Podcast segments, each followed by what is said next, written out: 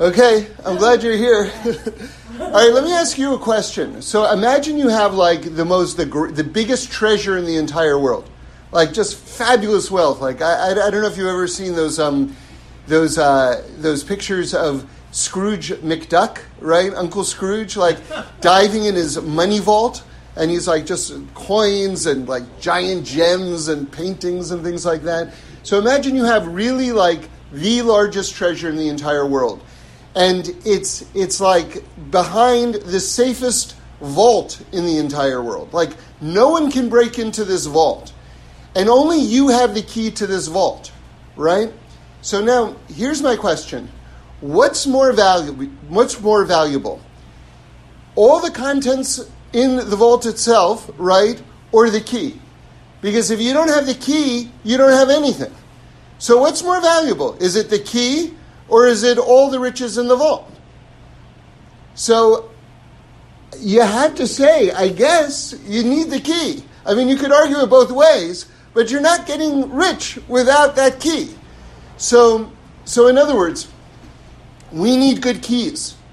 We need good keys because life and the world and reality and our soul, everything is this giant treasure but you have to understand how to access it. So you need the key. You need the good key. So, so let's let's try to figure this out. I'll tell you a, a Hasidic story. It's very short, but the Baal Shem Tov was known to among the people in the people that he would pray with. They would be thieves from the from the town, right? So so at one point, someone asked him, they said, you know, because uh, Baal Shem Tov was, you know, like a very famously holy person, they'd say, you know, how is it that you're davening with a minyan of thieves?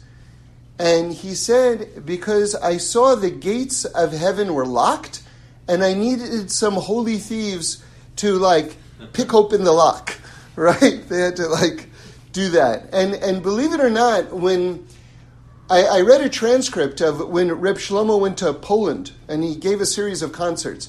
They were sort of historic concerts because, as far as I know, it was the first sort of like Jewish reconcil- reconciliation attempt with, with Poland. You know, um, meaning to say that they weren't coming for reparations or, or anything like that. It was just a wave of Jews led by Reb Shlomo coming to say, okay, look, let's be friends again. That, that was an amazing thing. That, that was an amazing thing. And historic. By the way, one of the classic Reb, Reb Shlomo stories, this was actually in Germany, but it's, you know, thematically pretty much the same thing.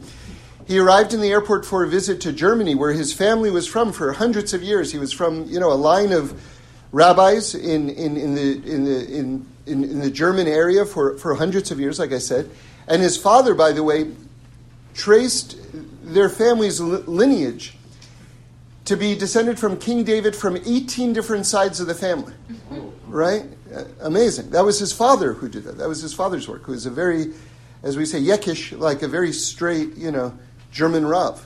Um, anyway, so so he, Reb Shlomo arrived in, in Germany, and in the airport there were some uh, news cameras to interview him, and they said to him, "Do you hate us?" And he said, You know, he said, if I had two hearts, I could have one for loving and one for hating. But I only have one heart. So what can I do? I have to use it for loving. Amazing, amazing thing. So in this in this transcript that I read when he was having this concert, had a series of concerts in Poland. He actually invited me on this trip. I wasn't able to go, unfortunately. But but um, he said to the he told this story to the, the, the people in the audience in Poland, who were mostly non-Jews, by the way, about the Baal Shem Tov and about his minyan of thieves and how he needed like you know he saw that the gates of heaven were locked and he needed some holy thieves to to pick it open. So so how do we in our own lives pick open the locks to heaven? How do we do it? And so, what I would like to suggest is you have to have the right questions asked to you. See, I think that, um, and, and we can start to compile a list. And I'm trying to do that now to the, to the best that I can to try to figure out what are those questions which are the keys to picking open the locks to your soul, right? To the locks of the world. One, one, one question, one way that I, I put it a, a few weeks ago, I don't remember the name of the talk, but was just, just I'm trying to ask the simplest questions, okay? Was do you think that there's more to life than you can see with your eye? Yes. Right? Such a simple question, right? But if you go down that road, be careful. because you're opening up you are opening up some very iron giant iron lock doors with that question. If you understand that there's more to this world than you can see with your eye. Okay so that, that's one talking now i want to ask a new question which is do you think that it's possible to know everything there is in the world so that's that's a very that's now it, it might sound like an obvious question or whatever it is. You can probably guess what, what my answer to that question is, but but let's explore it from a more academic standpoint, because there are many people, many brilliant people, many people with PhDs and high IQs and and you know who are professors and the biggest minds in the world, who will tell you the following, right? And this is this is a very real approach. This may even be the predominant approach in the world. I don't know. They'll tell you the following Look at the human mind. Look at what the human mind has been capable of discovering. Look what we're doing. We're doing ridiculous things, you know, just through scientific investigation. We're putting people on, on the moon, on, you know, unmanned things on, on Mars. Things are traveling for billions of miles in outer space. It's we're curing diseases. Like it's it's it's ridiculous what what what we're coming up with. And while no one would have the hubris or the foolishness to, to actually say, because no one believes this, that we know everything in the entire world, I think that there's a credible stance that you could take that in time we will solve all the questions. In time, we will we're not there yet, but based on our radical success, we are moving in that direction. And so the idea that can you know everything? Yeah, we can we can pretty much know everything. So that's that's one way of looking at life. And a lot of people in the world, a lot of highly intelligent people in the world see it that way. By the way, they, they've probably never asked themselves this question Okay, this is why this question is like a key. So let me just repeat the question. Do you think that it's possible? And this is an honest question. I'm not trying to coerce you one side or the other. I'm just asking you to ask yourself this question. Do you think that it's possible to know everything there is in the entire world? Right? In time, in time, in time, over time. So let me give you the other side to it, okay? The other side to it is that it's not possible. Why is it not possible? Because God is infinite and we are finite. And the finite will never catch the infinite. It's as, it's as simple as that. So, so let, me, let me put it in, in, in another way, okay? And, and by the way, when I say God is infinite and we are finite, I've got that's that's true on, on some level, but I, I want to say a more exact way of saying it because I'm excited by this notion. I think it's mind expanding, which is that if you asked me when I was growing up, what's the definition of infinity, I would have told you it's one, two, three, four, five, six, seven, eight, nine, ten, and it just keeps on going, keeps on going, keeps on going, and that's that's that's infinity, right? But you know, not not so many years ago, I learned that on the road to that infinite number, let's just say between, just to give you one example, between the numbers 3 and 4, but this is true between the numbers 0 and 1, and 1 and 2, and 3 and 4, and on and on and on. But just to pick a famous example, between the numbers 3 and 4, you have a number called pi. Now, pi is 3.14159, and it keeps on going for millions of integers without repeating itself. They run computer programs just to, like, for kicks, basically, just to see how many digits of pi they can get. And they've, they've gotten, like, I don't even know what the number is, but like reams and reams and reams of numbers of, of pi because they're trying to figure out is it truly never repeating? Or is there some pattern in there that will eventually manifest itself, and then we'll see that it's not like a completely what they call irrational number, right? And they haven't found it yet. And they have really looked hard. So you see that pi is infinite, right? So, so here's the big idea. You ready? Which is on the way to the infinite, which is 1, 2, 3, 4, 5, 6, 7, 8, and on and on and on and on there are levels of infinity on the way to the infinite. and there are lots of them. I'm just giving you one famous example, which is pi. There are lots and lots and lots of examples of the infinite on the way to the greater infinity. So, now what did I say to you before? I said, can we ever know absolutely everything? And the other side of the question right? The first side of the question was, well, you know, in time, yes, based on our previous success. We don't know, but we think so. Okay, that's that's one side. The other side is, well, wait a second, God is infinite and we're finite, so how can the infinite ever catch the finite? So now I just want to make a subtle re explanation of that. It, we're not the infinite chasing, we're not the finite chasing the infinite because we have a piece of God inside of ourselves. That's the soul. So we, like pi, which is a level of infinity, we are also an aspect of the infinite, but we are the infinite chasing a greater infinity.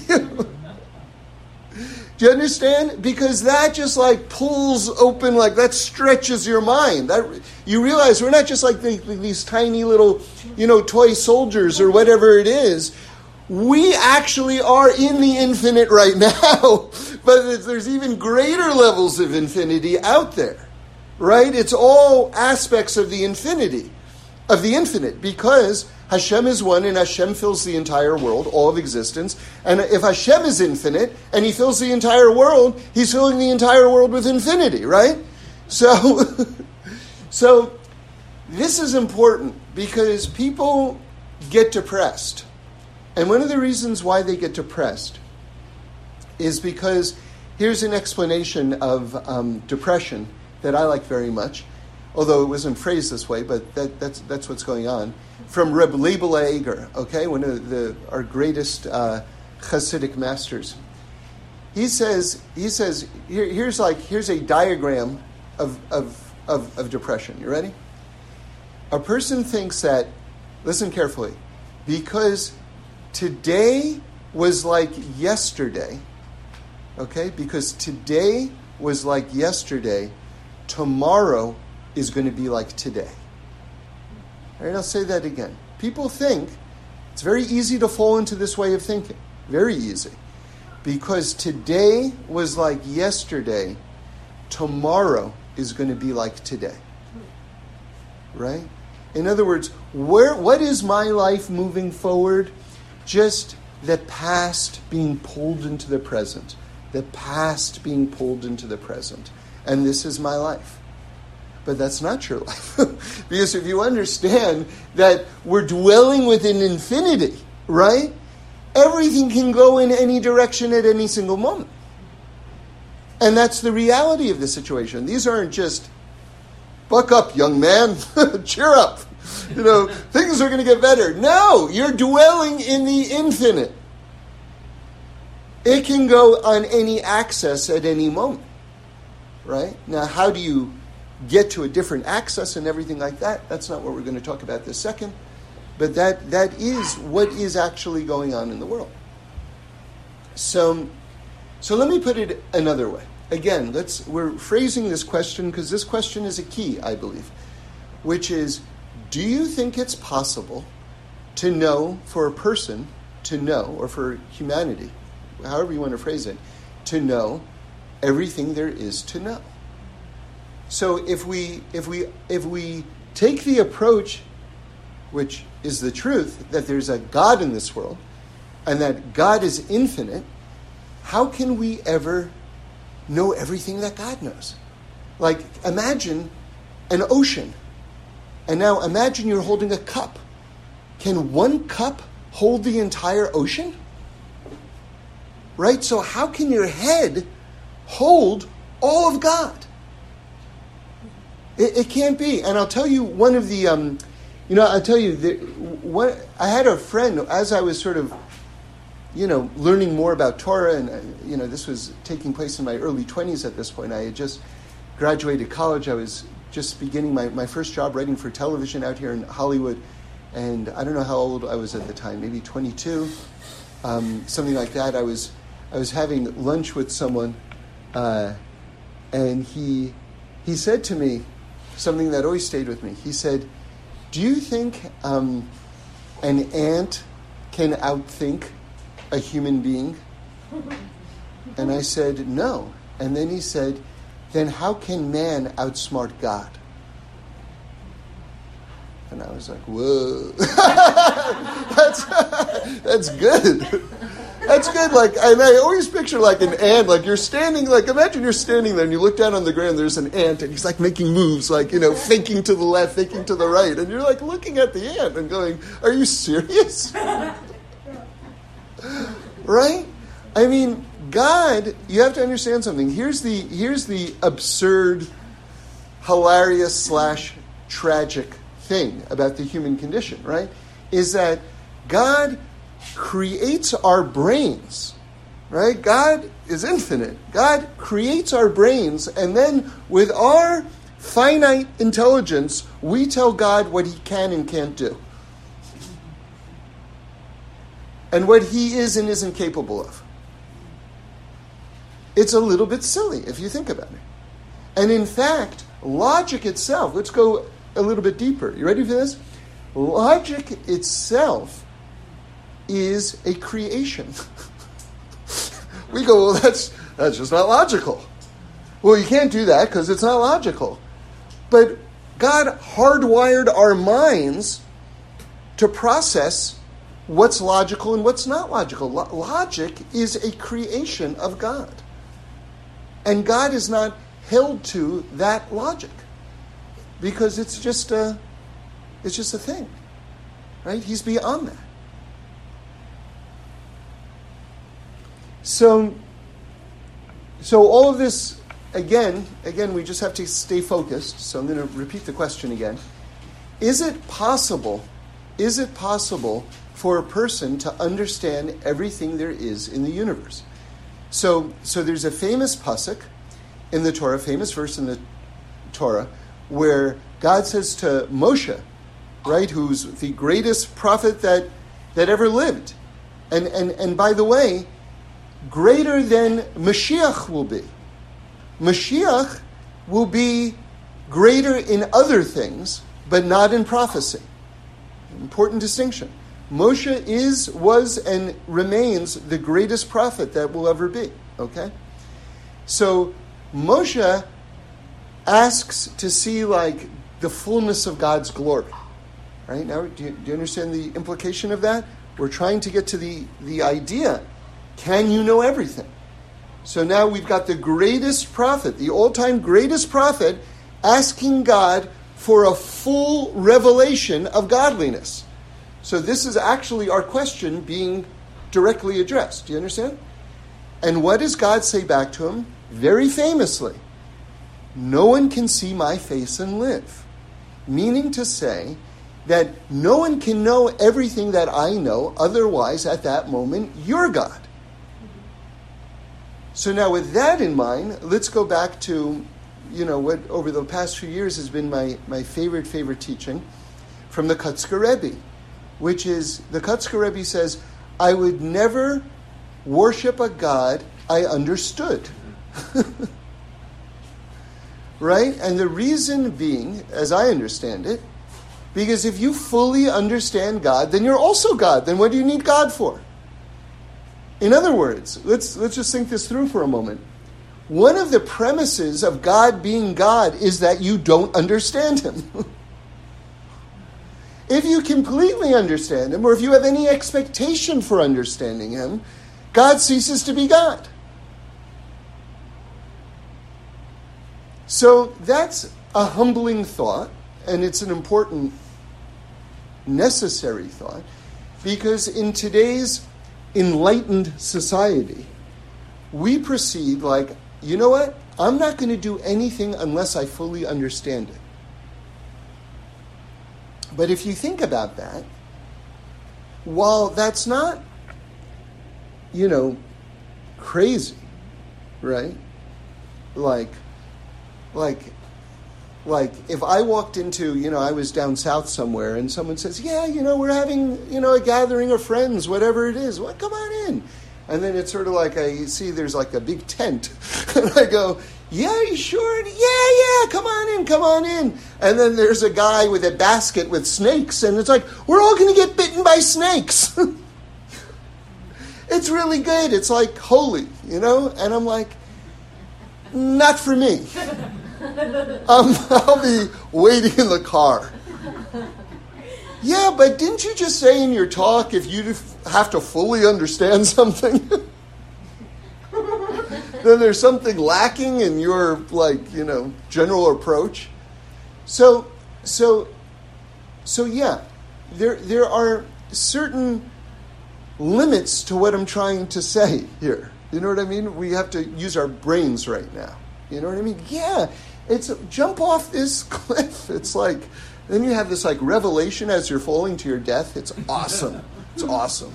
No, no, no, uh, no. I'm not doing that. Yeah, but didn't you just say? no, no. That's that's not what I'm saying. There's, there's, but, but let's just say something like, just to give an example, so we can be a little bit more concrete in in these things let's say, you know, for men, putting on tefillin, or for women, lighting candles before sundown on Friday, on Friday, on Friday, right? Friday evening. So you say, well, you know, there are these like boxes and leather straps, and I don't get it. But you see, you put it on, and you know, you're not jumping off a cliff. You're not walking into a tent where snakes are biting you.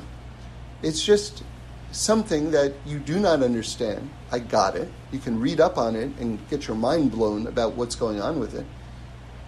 But there's no real risk.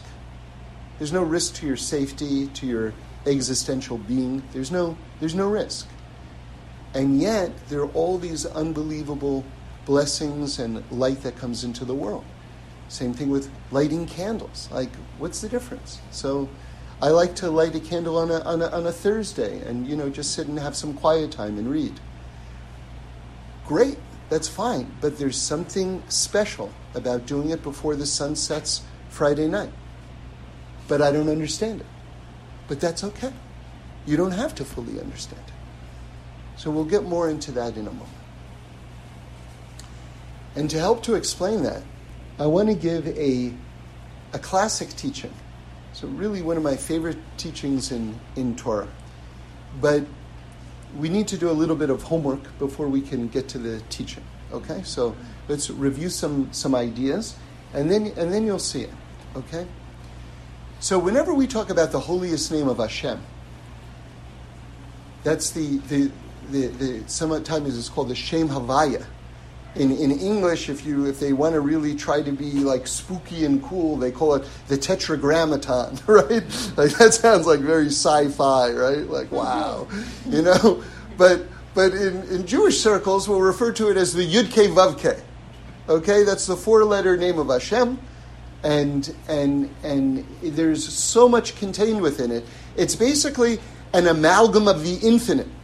Okay, it's three verb tenses sort of squished together and made into one word, which was was, is, and will be past, present, and future. And it's all kind of put together in, in one four letter name. Okay?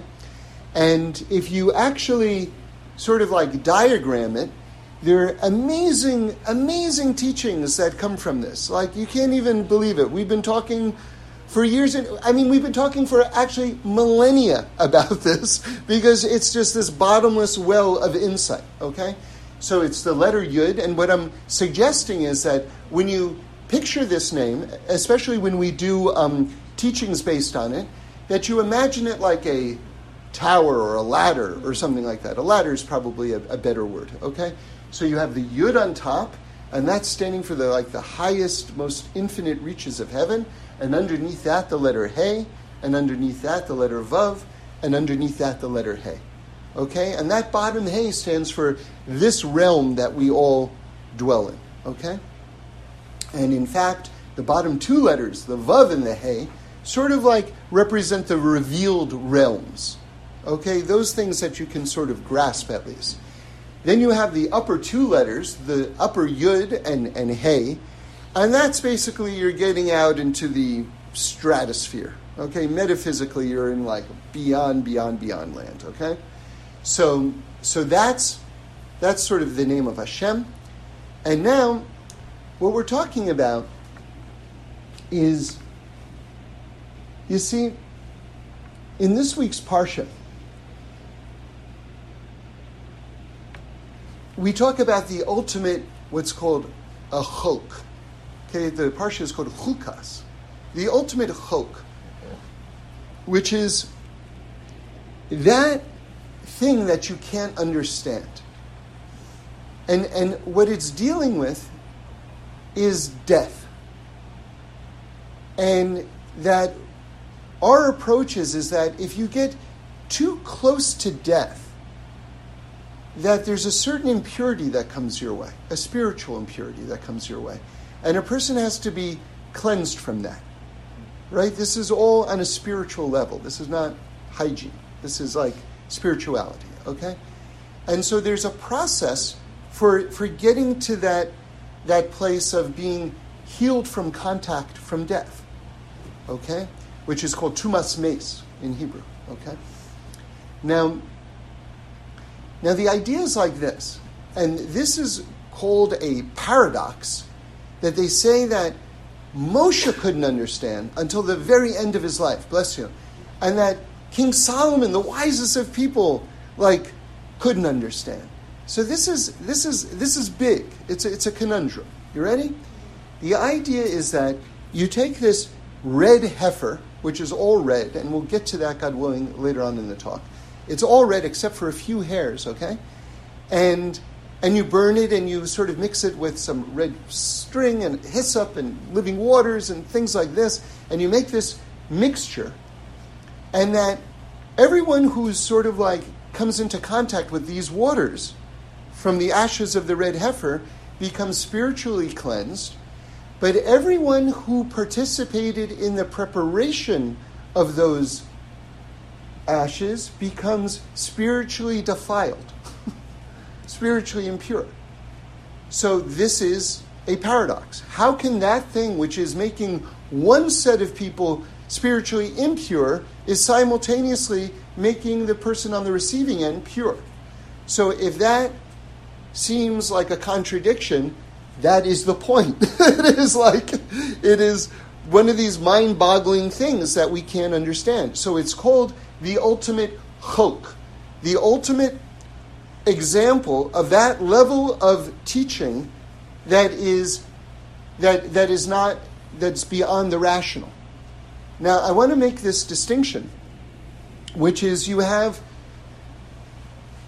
when we're talking about it on a Torah level, you might think that the opposite of rational is irrational meaning that oh, it just doesn't make any sense. It's just who knows? It's just a ritual, ah, right? But that's that's not the case. You have the rational, and then you have what I like to call the super rational, right? Which is that, as we were saying, and we're all kind of building in this talk, as we were talking about initially, you have your mind, which relative to God is finite, and then you have the infinite levels, right? So at a certain place, your rational mind, your created mind, hits a ceiling.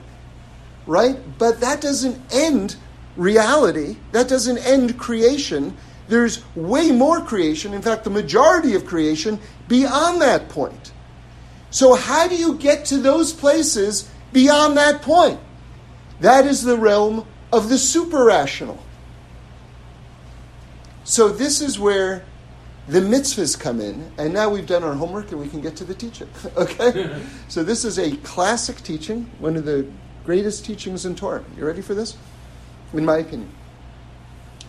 You have the word mitzvah, because we were talking about, hey, putting on tefillin, lighting candles. Like, what's, what's going on with mitzvahs? I don't really understand it, and I don't feel comfortable doing something that I don't understand, and whatever. So, let's talk about what a mitzvah is. So, mitzvah is spelled mem, tzadi, vav, he. Okay, does that? Now, we were talking about the name of Hashem a few moments ago, right? Which was Yud and He, and listen carefully, Vav and He. Now, do you hear a similarity with the spelling of the word mitzvah? Mem tzadi, okay, that doesn't track. Vav Hey, hey, wait a second. we have a winner, right? So, so the last two letters of the word mitzvah are the last two letters of the name of Hashem, which correlate with which realms? The revealed realms. That's what we said, right? But then you have still you have the first two letters of Hashem's name, the Yud and the He, which are like beyond, beyond, beyond, beyond. Okay.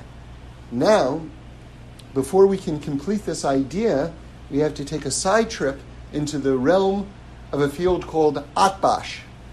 Okay, what is Atbash? Okay, Atbash is a system of understanding the Torah on a deeper way that's in the Gemara. The Gemara, the Talmud, brings this, okay? And if you want to look it up, it's on Kuf Dalid in Masechta Shabbos. And the way you remember that is because Kuf Dalid is also an Atbash. So the page that talks about Atbash is on an Atbash. Okay, I realized that while I was driving one time, and I almost hit a car. I was like, I was like, whoa.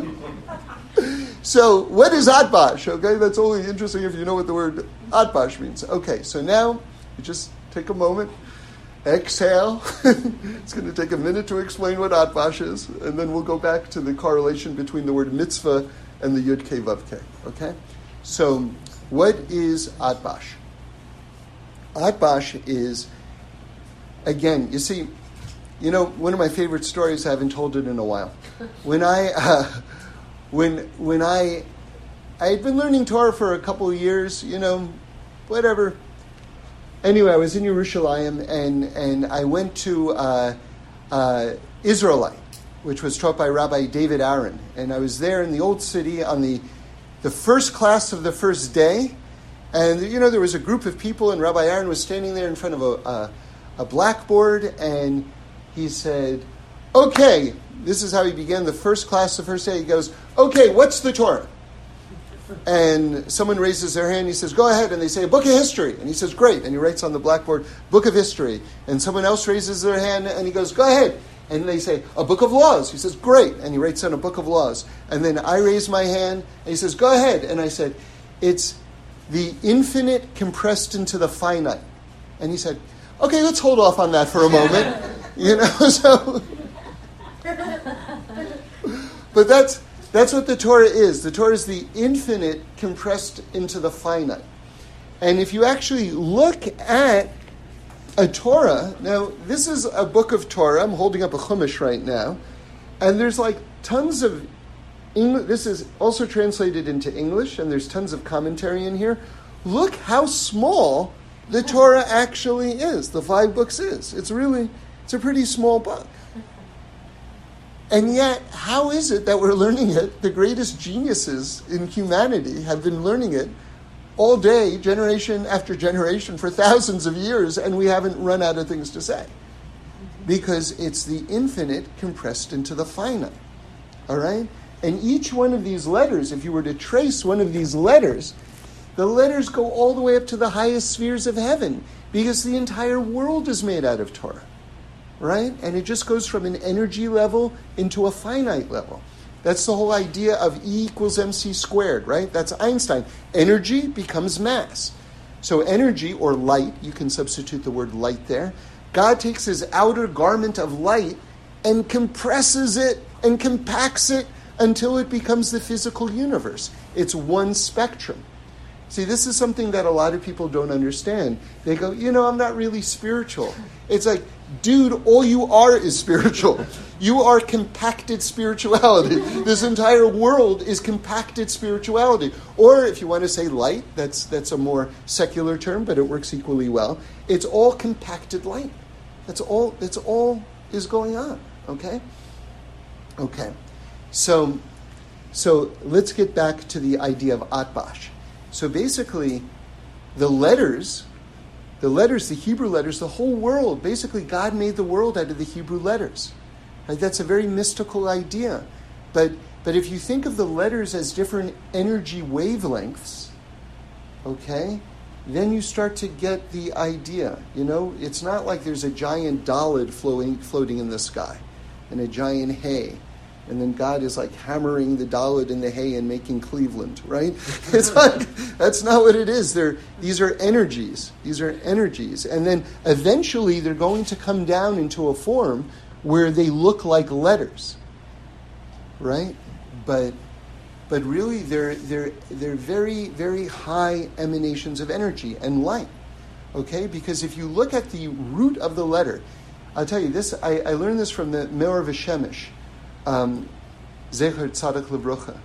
And he said something really amazing, which is that, you know, you see, the way things work is you have light and vessels.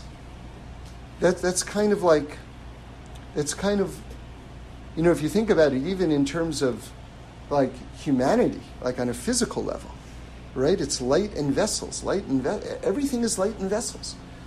So in the highest reaches of heaven, right? The vessels are also made out of light. It hasn't gotten to the physical place yet where the vessels are physical yet.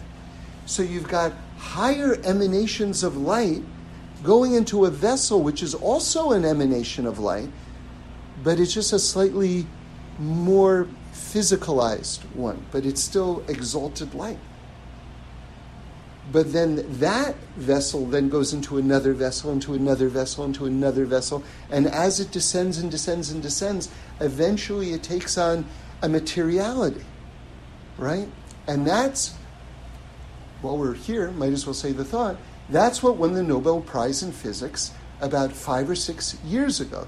The Higgs boson, um, it, it's a, it's, it, it was also called the God particle what they discovered was they said, look, see, it's not a particle. There are a lot of misnomers around it. It's a field of energy. And what they were trying to figure out was, again, they didn't realize that they were proving what Judaism, Judaism has been saying about the creation of the universe. They were just approaching it from a purely scientific physics Einsteinian standpoint, which is that if energy becomes materiality, there should be a moment where we see like a an aspect of energy taking on mass. Right? In other words, where is that moment where if you're saying that mass that that energy becomes mass, like energy is becoming physicalized, we should be able to observe that first moment where the physicalization of energy takes place. Right? Where is that energy spectrum, that energy field, where we can detect mass for the first time? And they found it. They found it. It's an incredible thing. Like we're talking about this spectrum where energy becomes mass. And they found the moment where energy takes on mass, which is proof of what this theory in, in Torah, if you want to know the fancy term for what we're talking about, it's called tzimtzum. Okay, that's what tzimtzum is. That they found it. They found it. That's incredible because it tells you that that our Kabbalists and our holy rabbis and what we've been doing, the work that we've been doing for thousands of years, is all being proved scientifically right now. That's an amazing, that's an amazing thing, okay? And by the way, you have to understand that our earliest holy rabbis, they, they weren't just geniuses, but they were so holy that they were also in touch with the beyond. So there was a combination of genius and holiness and Ruach HaKodesh, all these things coming down. Um, but one thing, and I heard Rabbi Avraham Sutton say this, and, and I, I love this point. I think it's a really valuable point because we, ha- we have to have the proper cover, the proper respect when we learn these early teachings. And we have to understand that they didn't have the vocabulary of the modern academic world. They couldn't throw out words like gluons and, you know, you know, Higgs boson and protons and electrons. They didn't have that vocabulary. So they were putting in simple things, like when they wanted to talk about something very small, they would say a mustard seed right? And you go, ho, ho, ho, a mustard seed, right? Like you're a genius, right? Like they actually are geniuses. And you're like, you don't even know what the heck they're talking about. And you're like, ho, ho, a mustard seed. How quaint. You know, so, but, but the fact that they didn't have the vocabulary doesn't mean that the ideas weren't there. You just have to understand how to read it, right? So, so that's just an example of the just not falling into the trap of like the ridiculous arrogance, you know, of of of sort of the modern scientific world looking back on these like genuine insights. Okay. So we still haven't gotten to Atbash. So we have to pick up the thread. Let's let's reacquaint ourselves where we are in this lesson.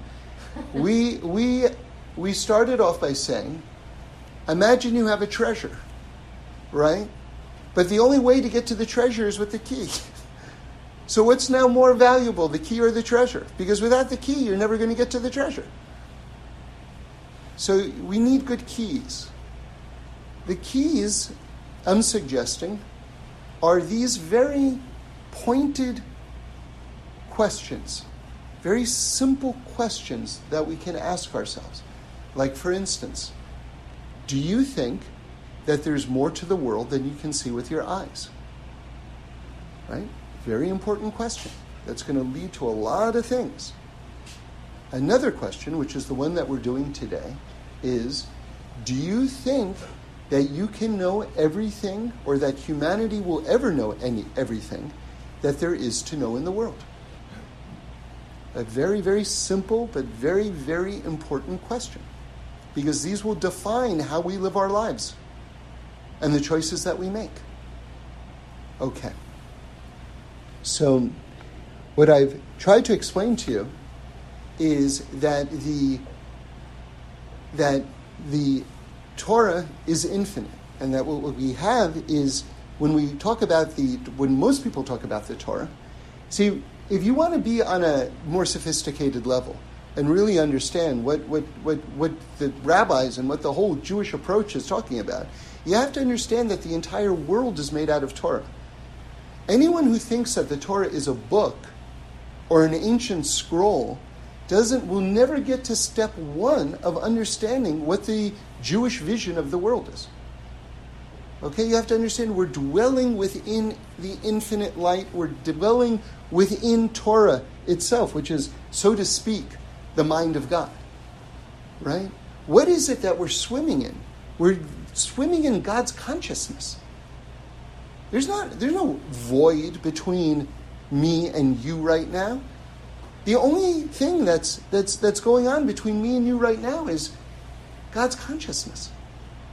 And of course God's consciousness pervades the two of us as well. Okay. So Atbash. So God created the world out of the Hebrew letters. And just one of my favorite teachings, what, what Reb Shlomo said one time was that when the wind blows through the trees, the sound of the rustling that the trees make is in Hebrew. Isn't that great? That the, the sound of nature itself is in Hebrew, right? Because the whole world is made out of the Hebrew letters. Okay.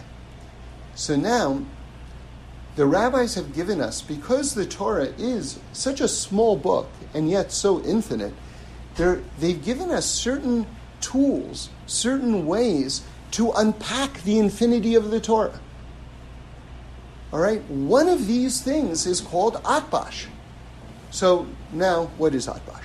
Okay, fine. So there's 22 letters in the Hebrew alphabet.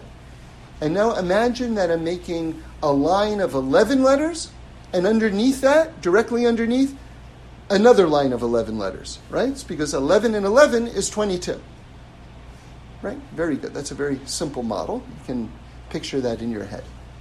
Now imagine that I've arranged the letters in a sequential way, almost like a horseshoe. Like you start with Aleph and you get all the way to the 11th letter, and then you make a turn, and then underneath the Aleph now is going to be the last letter of the Aleph Beis. Okay? So, so now you've got two lines of 11. Under the first letter Aleph will be the letter Tuf, the last letter, right? Now, the second letter is going to be Beis, and underneath the letter Beis is going to be the letter Shin, the second to last letter. And on and on. The third letter, the third to last letter, the fourth letter, the fourth to last letter. By the way, the fourth letter is Dalid, and the fourth to last letter is Kuf. And this explanation is on Kuf Dalid of Masechta Shabbos. Okay, that's what I was telling you. That it's an Atbash. Okay, so the so so so now why is it called Atbash? Because Aleph Tuf spells At, and Beis Shin spells Bash. Atbash. Okay, so everyone everyone with me? Okay, hopefully you're with me. So so now that we understand now now what is the technique that the that the rabbis are giving us with this thing called atbash? They're telling us that when you see a, a word from the Torah, that you can take the letter, like imagine those two lines of 11, right? You can exchange the letter below or the letter above for the letter in the word itself. So you can take a Hebrew word and you can find out what is the atbash of that word, which is sort of like the inverse or the other dimensional manifestation of that word. And then if you get really way out, you can take the gematria of the atbash, right? You can start to get the you can start to go into like uncharted territory there. Now, I have to tell you that just a, a, as long as we're talking about uncharted ter- territory, just a, a rule, which is that you can't say anything. Torah, new Torah insights are prized, and they literally fuel the world. Okay. Rav Yitzhak Isaac Chaver says that all the great rabbis talk about the power of chidushim, like new new thoughts in Torah. But as Rabbi Green once put it, you don't want to make it so new that God didn't think of it, right? Because then that's just wrong. okay, so you've got new idea and you've got incorrect idea. So anything that contradicts halacha, right, like the Jewish principles and Jewish law, that idea would be considered, well, you know, good try, good try, but would not be considered a, a real Torah insight. But if it doesn't contradict halacha, then you've got something there, right? And you can rely on the Or HaChaim, who, who sets out this idea very explicitly that as long as it doesn't contradict Jewish law, then, then that idea is, you know, there's something there. Okay? So,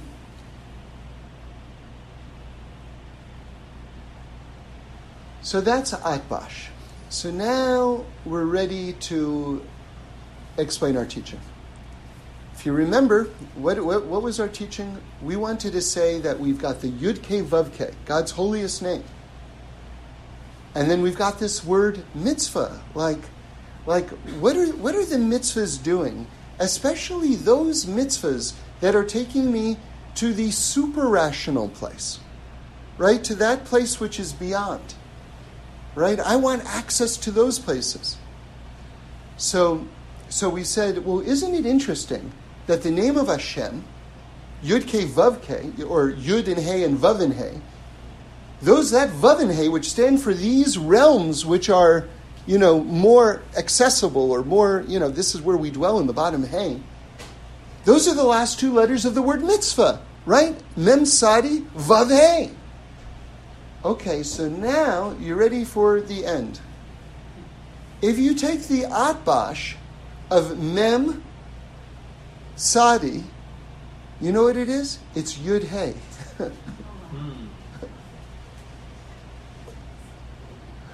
so, so it's awesome. It's awesome. It's awesome.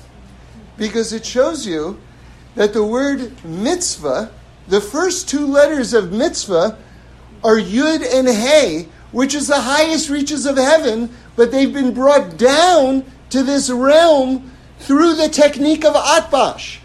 In other words, what are mitzvahs? Mitzvahs are taking you from this realm, the Vavhe, the last two letters of, mitz, uh, of, of the name of Hashem, to the upper reaches of the stratospheres of the beyond. Mitzvahs are giving you wings to travel to the super rational, to that place where your mind can't go, but which you now have a key to, to which you have access to, through the mitzvahs themselves, which are from Hashem, who designed them for you, to take you to those places.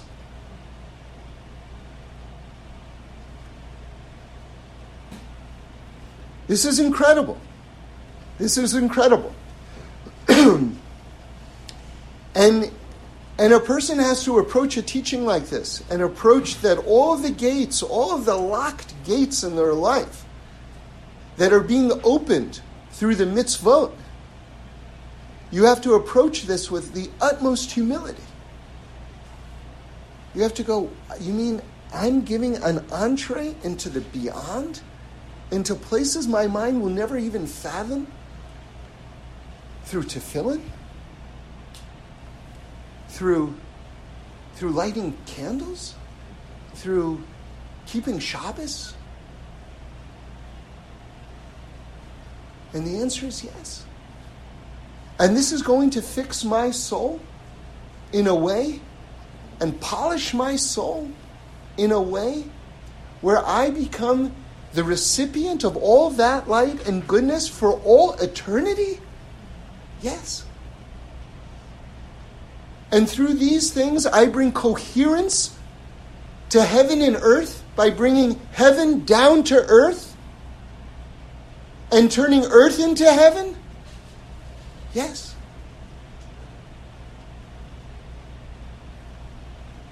But I don't understand it all. Do I still have to do it? Well, that brings us back to our key do you think you'll or will ever understand everything? and if the answer is no, then why hold yourself prisoner to a mistaken premise that you don't even believe in yourself?